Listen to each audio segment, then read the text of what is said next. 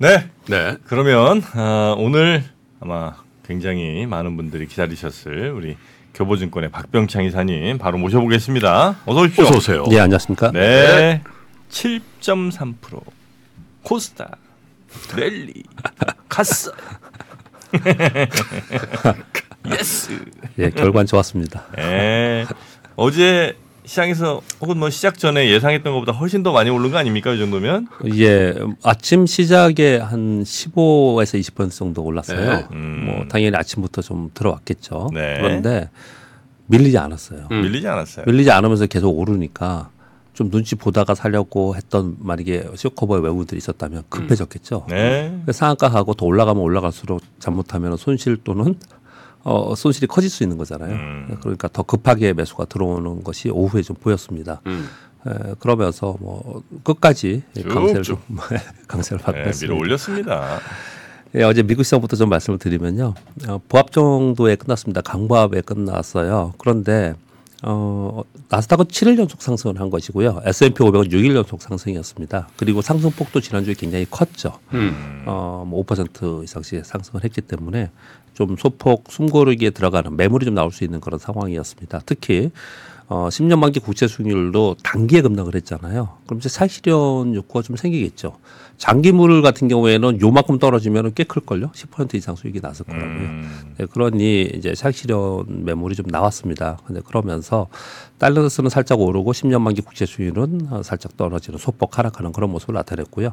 우리 원화와 위안화는 어, 떨어지면서 강세를 좀 보였습니다. 어, 원화가 1,200원대 왔어요. 어제 1,297원 오. 우리 시장에서는 그랬습니다. 여기 시장에서 1,299원 됐었고 사실 저 그 우리 주가의 상승을 특히 코스피 상승은 예. 저 부분과 공매도 부분을 조금 이렇게 에, 합해서 봐야 될 부분인 맞습니다. 것 같아요. 예, 뭐 일단 우리 시장 때 말씀드리려고 그랬는데 예.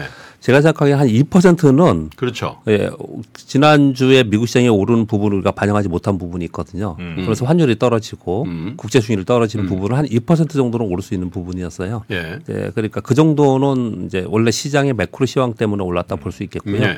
추가적인 나머지 부분은 공매도 아니 때문에 공매도 그렇다. 이렇게 되면서 외국인들이 급하게 돈 들고 들어오면서 환율도 내려간 거 아닙니까? 그 부분도 있겠죠. 근데 국제 네. 수익률이 떨어지고 달러 index가 떨어졌어요 이미 지난주에. 아, 그래? 예, 우리 시장이 그걸 반영하지 못한 반영한 게 있거든요. 네. 반영 못한 게 그래서 그런 얼마 만에 즐기는 거야. 즐겨. Yes. 내일 어떻게 될지라도 네. 지금 즐겨. 어떻게 되다니요? 계속 가야죠. 아니 즐기라고. 그러니까 지난주에 강세 미국 시장 계속 말씀드리면 네. 지난주에 초강세였습니다. 그래서 아침에 소폭 상승 출발했어요. 그 여파가 있었던 거고요. 근데 매물이 나왔습니다. 말씀드린 바와 같이 여러 가지 이유에 의해서. 근데 장 후반에 반등하면서 보합권을 마감해서 역시 시장에 지금 기대감은 상당히 존재해 있다라는 것을 여실히 보여줬다. 이렇게 보시면 될 것 같고요. 음. 어, 주요 종목들을 보면은 뭐 애플 1.4, 아마존 0.8, 엔비디아 1.6 이렇게 크게 움직이는 건 없었고요. 어, 중요한 거는 제가 늘 벌써 말씀드리는 애플이 지금 179달러 까지 왔고요. 엔비디아는 400달러까지 가다 457달러까지 왔어요. 음. 그래서 상당히 좀 안정적으로 좀 시장이 움직이고 있고 연말 기대감이 좀 있는 상황이다. 그렇지만 어, 좀 숨고르기에 십자형이 나와서 좀 숨고르기에 들어가지 않을까 하는 생각이 좀 들고 있고요. 그래요. 우리 시장은 코스피가 5.6% 2,502포인트 마감을 했고요. 코스닥은 7.34% 839포인트 마감했습니다. 수급이 중요하겠죠. 어제는 개인이 9,360억, 코스피는 9,360억 순매도, 외국인들이 7,115억 순매수, 기관은 2,200억 정도 매수했고요. 음. 코스닥은 개인이 4,800억 순매도, 외국인들이 4,834억 순매수. 야, 저 코스피 기관이 7천억보다는 코스닥 4,800억이 상당히 상징적이구만. 이제 잘 짚으셨습니다. 네. 예. 코스닥의 시가총액이 300조 어, 상대적으로 네네. 어, 굉장히 낮은 상태인데 어, 4,800억 정도 음. 샀다는 거는 어마어마하게 외국인들이 그렇죠. 산 겁니다, 사실. 네. 근데 그 반대로 개인들이 상당히 이번에 올라오는 데서 판 부분이 좀 보여지고 네. 있고요. 근데 외국인들의 거래를 보면은 일단 아침부터 시작 그 사기 시작을 했어요. 그래서 아침에 9시 57분에 어, 사이드카가 발동이 됐죠. 네. 어, 일시적으로 이제 프로그램 매수가 5분간 정지되는 사이드카가 발송이 됐습니다. 음. 그리고 나서 보통은 좀 주춤해요. 그렇죠. 어, 그런데 외국인들이 매수를 계속하면서 환율이 1297원까지 떨어졌어요. 그래서 이 부분 때문에 외국인들이 산 부분도 있어요. 어제 비차이 프로그램에서 5,200억 들어왔는데요. 어제 어, 코스피 코스닥 전체에서 가장 많이 외국인들이 순매수한 종목이 뭘까요? 에코프로 아니에요? 에코프로. SK 하이닉스입니다. SK 하이닉스. 하이닉스예요? 예. 하이닉스요? 예, SK 하이닉스를 제일 많이 샀습니다. 즉 예, 공매도로 인한 쇼커버도 상당히 있지만 있지만 어 어제 원래 들어와 들어오려고 했던 것들이 있었다라는 얘기를 좀 말씀드리려고 하는 거예요. 환율이 떨어지면서 들어온 부분이 좀 있습니다. 네. 예, 그 부분이 이미 작용을 좀 했었고요. 그런 가운데 쇼커버가 더 들어오면서 나중에 이제 더 많이 오르는 그런 말씀을 지금 드리고 있는 것이고요. 어 그리고 어, 이 수급을 보면요. 지금 보여드리는 외국인들의 7,100억과 외국인들의 코스닥의 4,800억은 순매수를 얘기하는 겁니다. 순매수. 이 얘기는 순매매라는 얘기는 매수 매도를 동시에 플러스 마이너스 해서 순매수를 얘기하는 거잖아요. 그러니까 사실은 매수의 슈커버는 훨씬 많이 들어왔습니다. 음. 훨씬 많이 들어왔다고 그러네요. 보시면 돼요. 어, 그래서 왜냐하면 매도도 있었기 때문에 그렇거든요. 그 매도는 어디에 있었냐면요. long position을 가지고 있었던 어제 잠시 말씀드렸죠. 네. long position 가지고 있었던 데에서는 어저께 매도가 꽤 있었습니다. 이차전지 쪽에서도 long position이 있었던 데에서는 매도가 나왔어요. 어제 이차 전지의 외국인들이 다 산 게 아니에요. 그러니까 이차 전지에 대해서 부정적으로 말씀드리려고 한 게 아니고 long short을 가지고 있는 상태에서 그동안에 long position을 가지고 있던 데서는 팔았고요. short 네. position들이 많이 있었거, 있었거나 또는 어허. long position이 아예 없는 데들 있잖아요. 이런 데는 강력하게 좀 들어왔어요. 그러면서 어, 순매매가 어, 플러스 7천억 플러스 4,800억 됐다는 얘기는 어마어마하게 어제 급히 들어왔다. 이게 그냥 주말에 일요일 날 시행을 해버린 거잖아요.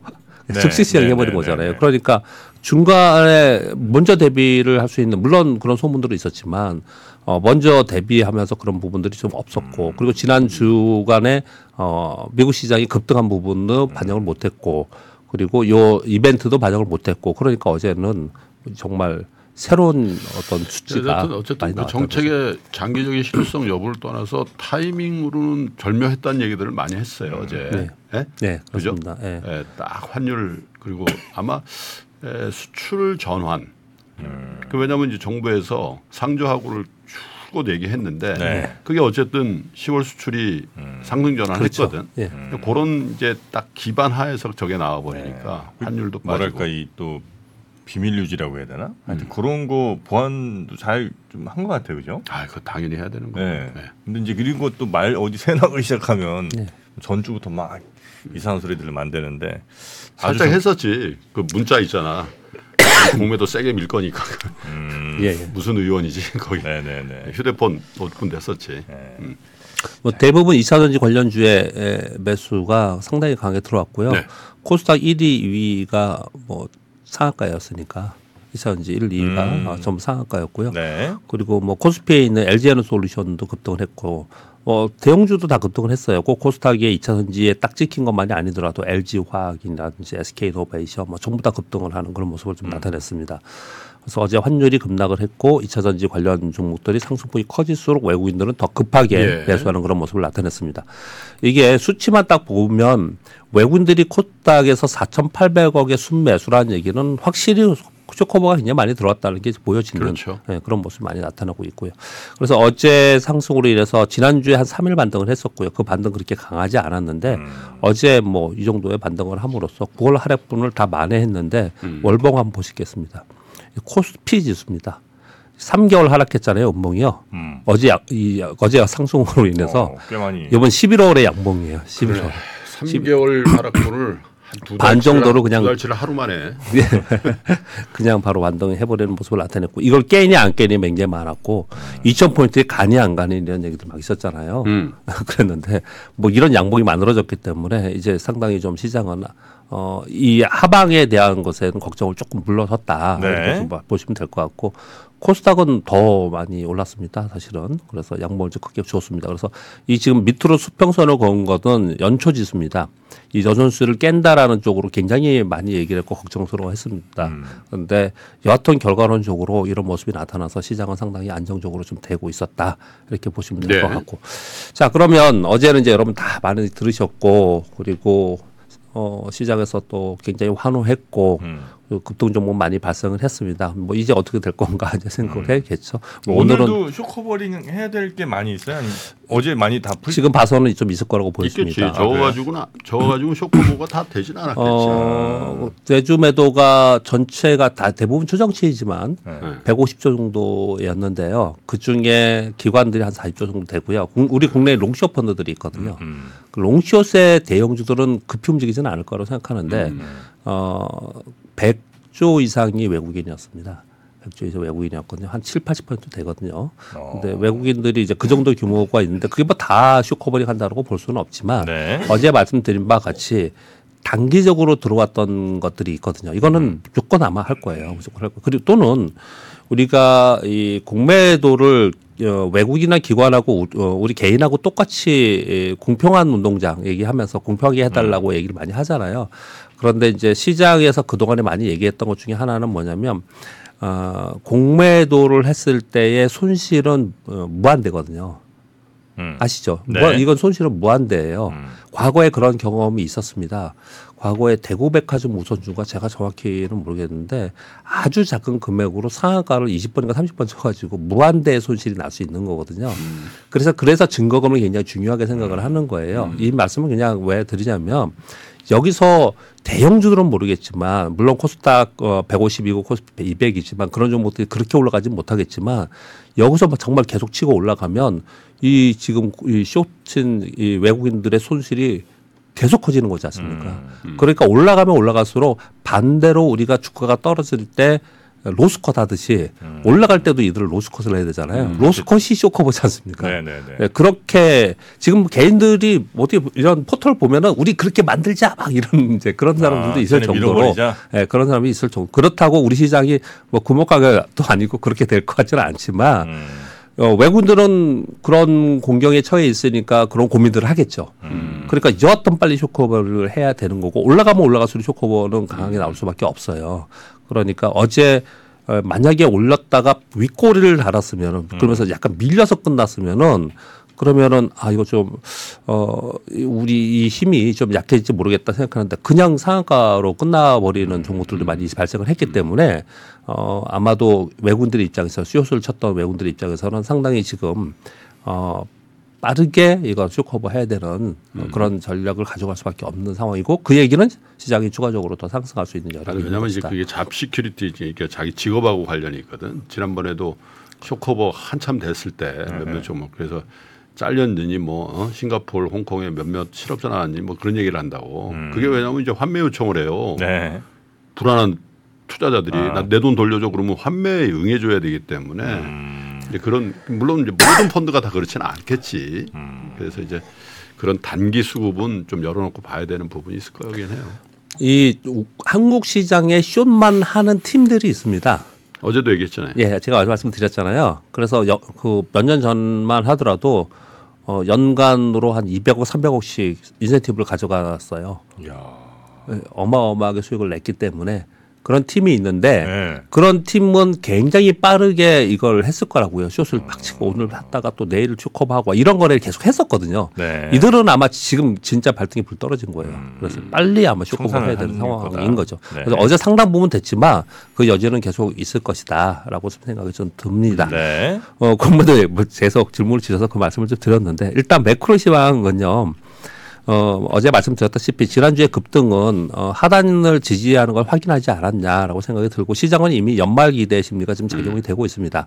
근데 이 상황 속에서도 어, 우리 그 약세론자 마이클 루이슨 있잖아요. 이거 베어마켓 랠리다. 음. 예, 1, 2주 지나면 또 빠질 거다. 뭐 이런 식으로 얘기를 하고 있고 강세론자인 톰리나 제레미 시겔 이런 분들은 산타 랠리다. 이거 내년 1월까지 간다. 산타 벌써 왔어요? 왜 이런 얘기를 지금 하고 있습니다. 산타 랠리 11월 말 되면 이제 시작하죠. 아. 예, 12월이니까 예, 그래서 이게 이제 이렇게 해서 한 1월까지 갈지 않겠냐 이렇게 얘기를 좀 서로 또 여기도 의견이 분분합니다. 그런데 전체적인 분위기는 어 하단을 좀 지지하는 걸 확인했기 때문에 네. 연말 기대는 좀 있는 상황이다 이렇게 말씀을 좀 드릴 수 네. 있겠고요. 그렇지만 지난주에 급등했고 연속 7일 상승을 했습니다. 그래서 그리고 어제는 십자 형봉을 만들었거든요. 음. 급등 후에 십자 형봉 만든다면은 그 얘기는 매물이 나온다는 얘기거든요. 그래서 소폭 조정관이 있을 수 있겠다. 미국은 요 정도 생각하시면 어떤가 생각하고요. 미국은 네, 미국은요. 우리 시장은 뭐 완전 이제 수급 그 공매도 금지 조치로 인해서 수급이기 때문에 시황도 좋은 상태에서 좋아진 상태에서 수급이 개선됐기 때문에 어제 같은 현상이 벌어졌고요. 그리고 일부 종목에서는 그런 것들이 연속해서 나타날 가능성도 있다라고 봐야 될 것 같습니다. 네. 그래서 어제 같은 경우에는 어 매크로 시황이 좋았던 부분들을 반영하지 못했고 또어 급작스러운 이 조치가 반영되지 못한 부분 때문에 굉장히 급한 매수가 있을 거고요. 근데 오- 뭐 오늘 그 정도는 아니겠죠. 종목별로는 그런 종목이 있을 수 있겠지만 전체는 그러지는 않겠죠. 전체는요. 그래서 우리 오늘 시장에서 좀 봐야 될 부분은요. 네. 어제 종목들을 보시면서 어떤 생각을 하셨는지 모르겠는데 그냥 막 오르니까 좋았는지 모르겠지만은 기존에 매수 포지션들이 있었던 종목들은 매도가 나왔어요. 네. 네. 제가 종목을 지금 얘기하긴 그렇지만 예를 들어서 2차 전지든 반도체든 뭐든 간에 음. 2차 전지의 종목에서도 매도가 나온 종목들이 있었습니다. 종, 네, 네. 주가는 많이 올랐어요. 네. 근데 외국인들 매도가 있었던 종목들이 있습니다. 아, 그 대형주가 얘기해도 될까요? 포스코 홀딩스는 어저께 외국인들이 short cover 많이 했을 것 같죠. 매도했어요. 매도했어요. 아, 그래요? 예, 예, 그런 걸 매도를 했습니다. 포스코 퓨처엠은 쇼커버하고 예, 예. 근데 short cover 한 것, 그러니까 아까 뭐냐면 저랬죠. 매수 position이 별로 없거나 어 아니면 아예 없었던 종목들 있잖아. 매수 포지션 없었던. 얘네들은 쇼커에 막 들어갔고 들어갔고 매수 포지션하고 롱숏으로 가지고 있었거나 매수 포지션을 가지고 있었던 쪽은 매도가 나왔고 그랬어요. 음. 그러니까 외국인들이 이 조치로 인해서 어, 쇼커버로 인해서 무작정 막 들어오는 그런 거, 그냥 매수만 있었던 건 아니라는 표현을 제가 드리려고 하는 거예요. 그래서 장기적으로는 뭐, 저는 뭐 그런 것까지는 지금 걱정할 필요는 없다고 생각하는데 외국인들이 롱숏 포지션에서 매도가 나오지 않을까라고 걱정하는 사람들이 있잖아요. 음흠. 그런 사람들 있잖아요. 근데 지금 그런 것들은 매수가 훨씬 세기 때문에 안 보이는 거고요. 네. 안 보이는 거고 점차적으로는 그런 매도가 있을 수 있다는 거는 있다라는 거예요. 또한 가지 어제 그걸 여- 보면서 뭘 생각이 또 들었냐면 내년 6월까지니까 뭐 진짜 우리가 내년 6월 이후에 또 어떻게 될지 알겠어요. 그것까지 생각을 안 할지 모르겠지만 어제 종목들을 보면서 야 어떤 기업을 어떤 종목을 롱으로 좋게 보고 있었구나. 어떤 기업들은 숏으로 보고 있었구나. 명확하게 어제 구분이 됐어요. 음. 어제 구분이 됐어요. 그것도 한번 좀 적어두는 것도 괜찮을 것 같아요. 네, 네, 네. 기업의 향후 전망을 향후 미래 전망을 좋게 보는 쪽이 있었고 나쁘게 좀 아, 부정적으로 보는 쪽이 있었는데 그게 어제 명확하게 구분 그러니까 나타난 거예요. 보여준 것이 되겠죠. 그러니까 그게 확인되는 하루였다고 생각이 들고요. 네. 그것으로 인해서 일단 수급전 요인에 의해서 주가 차별화는 어, 나타날 수밖에 없다라고 생각합니다. 근데 전반적으로는 어, 이렇게 장대 양봉을 만들었다는 얘기, 갭 상승하고 장대 양봉은요, 어, 일단 지지 라인에 대한 어, 확인을 시켜준다라고 표현을 하거든요. 음. 그래서 어, 우리가 그동안에 우려했던 쪽에서 상당 부분 지금 어, 지, 지나왔다라고 좀 볼 수가 있겠고요. 이, 이 조치로 인해서 지나왔다고 볼 수 있겠고요. 그리고 지금 대주주 요건 있잖아요. 음흠. 그것도 완화한다라는 뉴스가 계속 나오고 있습니다.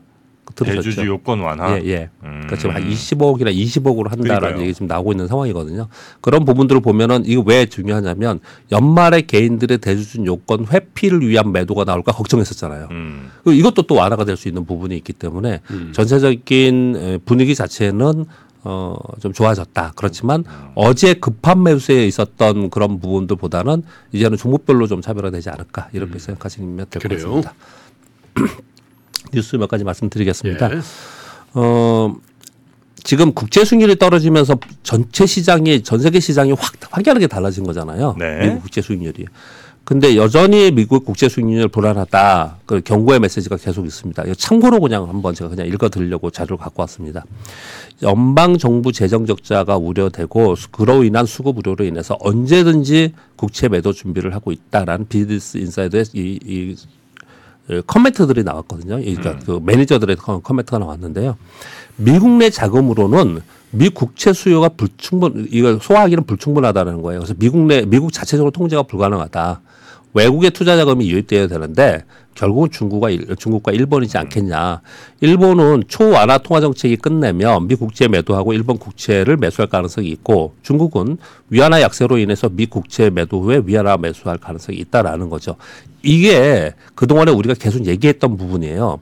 그래서 이 일본은 미국이 조치를 취할 것 같고요. 음흠. 일본은 뭐 미국이 미국이 얘기를 하면은 일본은 그대로 할 것 같고 예를 들어 이제 그 동안에 그래 왔으니 그랬을 것 같고 요번에도 사실은 미국 국제 꽤 많이 사줬다고 하잖아요. 이 어려운 속에서도 그래서 그저 엔화가 151엔까지 간게 네. 미국제 산이라고 그랬다고 지금 얘기를 지금 나오고 있잖아요. 그러니까 이건 해줄 것 같고 요거는 요거잖아요. 중국이요. 중국이 미국제를 파는 부분들 때문에 이거 걱정을 계속 하는 거잖아요. 그러니까 만나죠 앞으로- 둘이서. 예, 이게 굉장히 중요한 거예요. 그래서 이번에 만나는 게 굉장히 중요하다. 꼭 만나야 된다. 이런 생각을 좀 말씀 좀 드리는 거고요. 중국이 막 갖다 내놓으면 금리 다시 올라갈 수 있다는 거죠. 그렇죠, 그렇죠. 그리고 이제 블랙록에서는 이제 이런 와중에 아까 그 이름이 뭐였죠? 미스터 마켓. 네, 네. 미스터 레리 마켓. 말씀하시면서 말씀 레리 주셨는데요. 예, 아, 미스터 마켓 말씀하시면서 말씀 주신 것처럼 이 고금리 이거 오리 장기가 간다. 이 얘기를 계속 꺼내 들고 있습니다. 미국 월가에서는 여전히 심지어 블랙록에서는 저는 뭐 이- 이렇게까지 가면 이거 다 망하는 거 아니야 하는 생각 정도의 수준이에요. 앞으로 10년물이 5년간 5.5% 전후에서 왔다 갔다 할 거라는 거예요. 그렇게 될지 안 될지는 아까 모르겠지만 말씀드렸잖아요. 예, 예. 이렇게 얘기를 세막 가지. 합치면 예. 그렇게 된다니까. 뭐 이렇게 얘기를 막 하고 있어요 지금. 그래서 여전히 이 걱정을 좀 하고 있다라는 건데 이 걱정에서 포인트 중에 하나는 이제 미중 정상회의. 정상회담. 이게 이제 굉장히 포인트가 될 거다. 이런 네. 부분 한번 살펴보자라는 의미고요. 그래서 살짝 약달러가 어느 정도 진행이 돼야 예. 미국채에 대한 해외 매수세가 일지 않겠어요? 그렇죠, 그렇죠. 예, 예를 들면 retail base에서 은행들이 또 네. 아, 이 정도 환율이면 미국채 사, 사시죠. 왜냐면 5%니까 네네네. 벌써 미국채 30년물 이런 거 세일즈를 많이 합니다. 음, 왜냐면 그렇죠. 100불에 발행된 게 뭐 몇불 60불 뭐 이렇게 하거든. 아, 그 실제로 시- 네네네. 이런 데서 그러니까 만약에 그거 안 살려고 하는 저항이 뭐냐면 환율 때문에 그런 거거든. 맞습니다. 예. 근데 만약 1250원대 왔다. 예. 그러면 설까 좀 저거 한다고. 그렇죠. 그게 이제 중앙은행에서 안 살 거면 이제 전 세계의 개인 투자자들을 또 자극할 가능성이 있지. 그렇죠. 개인 투자도 그렇죠. 저도 뭐 제, 예전에 어디 방송에서 그런 말씀을 드렸는데 제가 사고 싶은 종목이 있는데 환율이 1,360원에는 제가 못 사겠더라고요. 왜냐하면 이거 금방 우리나라 환율이 금방 1,200원 들어가거든요. 그러면 거기서 수퍼 7% 이익 나도 한 15% 이익 나도 그냥 똔똔이 돼 버려요. 그런 게 있었는데 환율이 내려가 버리면 지금 말씀 주신 것처럼 자극되죠. 이게 다 달라지죠. 네. 그런 부분이 좀 있을, 수 있을 것 같습니다. 그 단신의 뉴스 몇 가지 말씀드리겠습니다. OpenAI가 이거 지금 우리 장 끝나고 발표하기 때문에 아마 오늘 뉴스가 많이 나올 것 같아요. 네. 근데 저는 그냥 그 타이틀만 가져왔는데 어, 첫 번째로 빅테크 쇼케이스를 개최했습니다. 가격은 낮아지고 성능은 개, 어, 개선된 최신 GPT4 Turbo를 어, 공개했습니다. 요 내용이 오늘 많이 돌아다닐 거예요. 요 내용을 좀 보시면 되지 않을까 생각하고요. 그리고 2번, 어, 3번, 어, 이게 3번, 4번, 5번 뉴스는 전체적인 미국 경기가 좀 둔화된다라는 그런 뉴스인데 어, 머스크 있잖아요. 해운사 머스크. 네. 여기 최소 1만 명 정도 감원한다라고 해요. 감원의 이유를 뭐라 그러냐면 물동량 수요 둔화 때문에 그랬다고 얘기를 하고 있고요.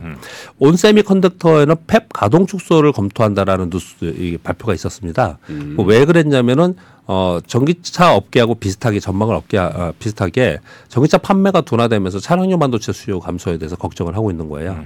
그런데 이것도 계속해서 말씀드렸지만 전체적인 어 전망은 단기적인 수요 둔화에 대비를 하는 것이 중장기 성장에 대해서는 계속 얘기를 하고 있는 상황인 거고요. 쉘 있잖아요. 쉘에서 수소사 우- 우리나라도 그렇습니다. 오일 업체들이 정유 그 유화 업체들이 수소 사업 많이 하거든요.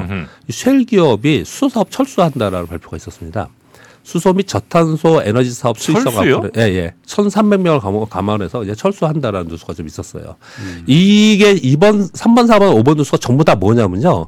이 경기 둔화를 대비하는 것의 이 발표입니다. 그 이런 움직임이 분명히 있다라는 거. 우리 이제 시장만 계속 바라보고 네네네. 거기에 뭐 HM 바라보고 뭐 2차 전지 바라보고 막 이러잖아요. 음. 근데 시장 내부적으로 이렇게 보면은 전체적인 경기적 측면에서 보면 이런 부분이 상당히 있다라는 거거든요.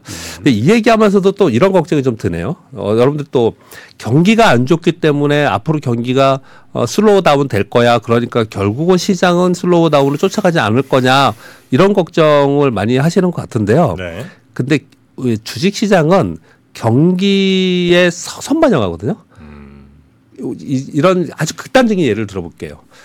IMF 외환위기 때 있잖아요. 또 글로벌 금융위기 때 있었잖아요.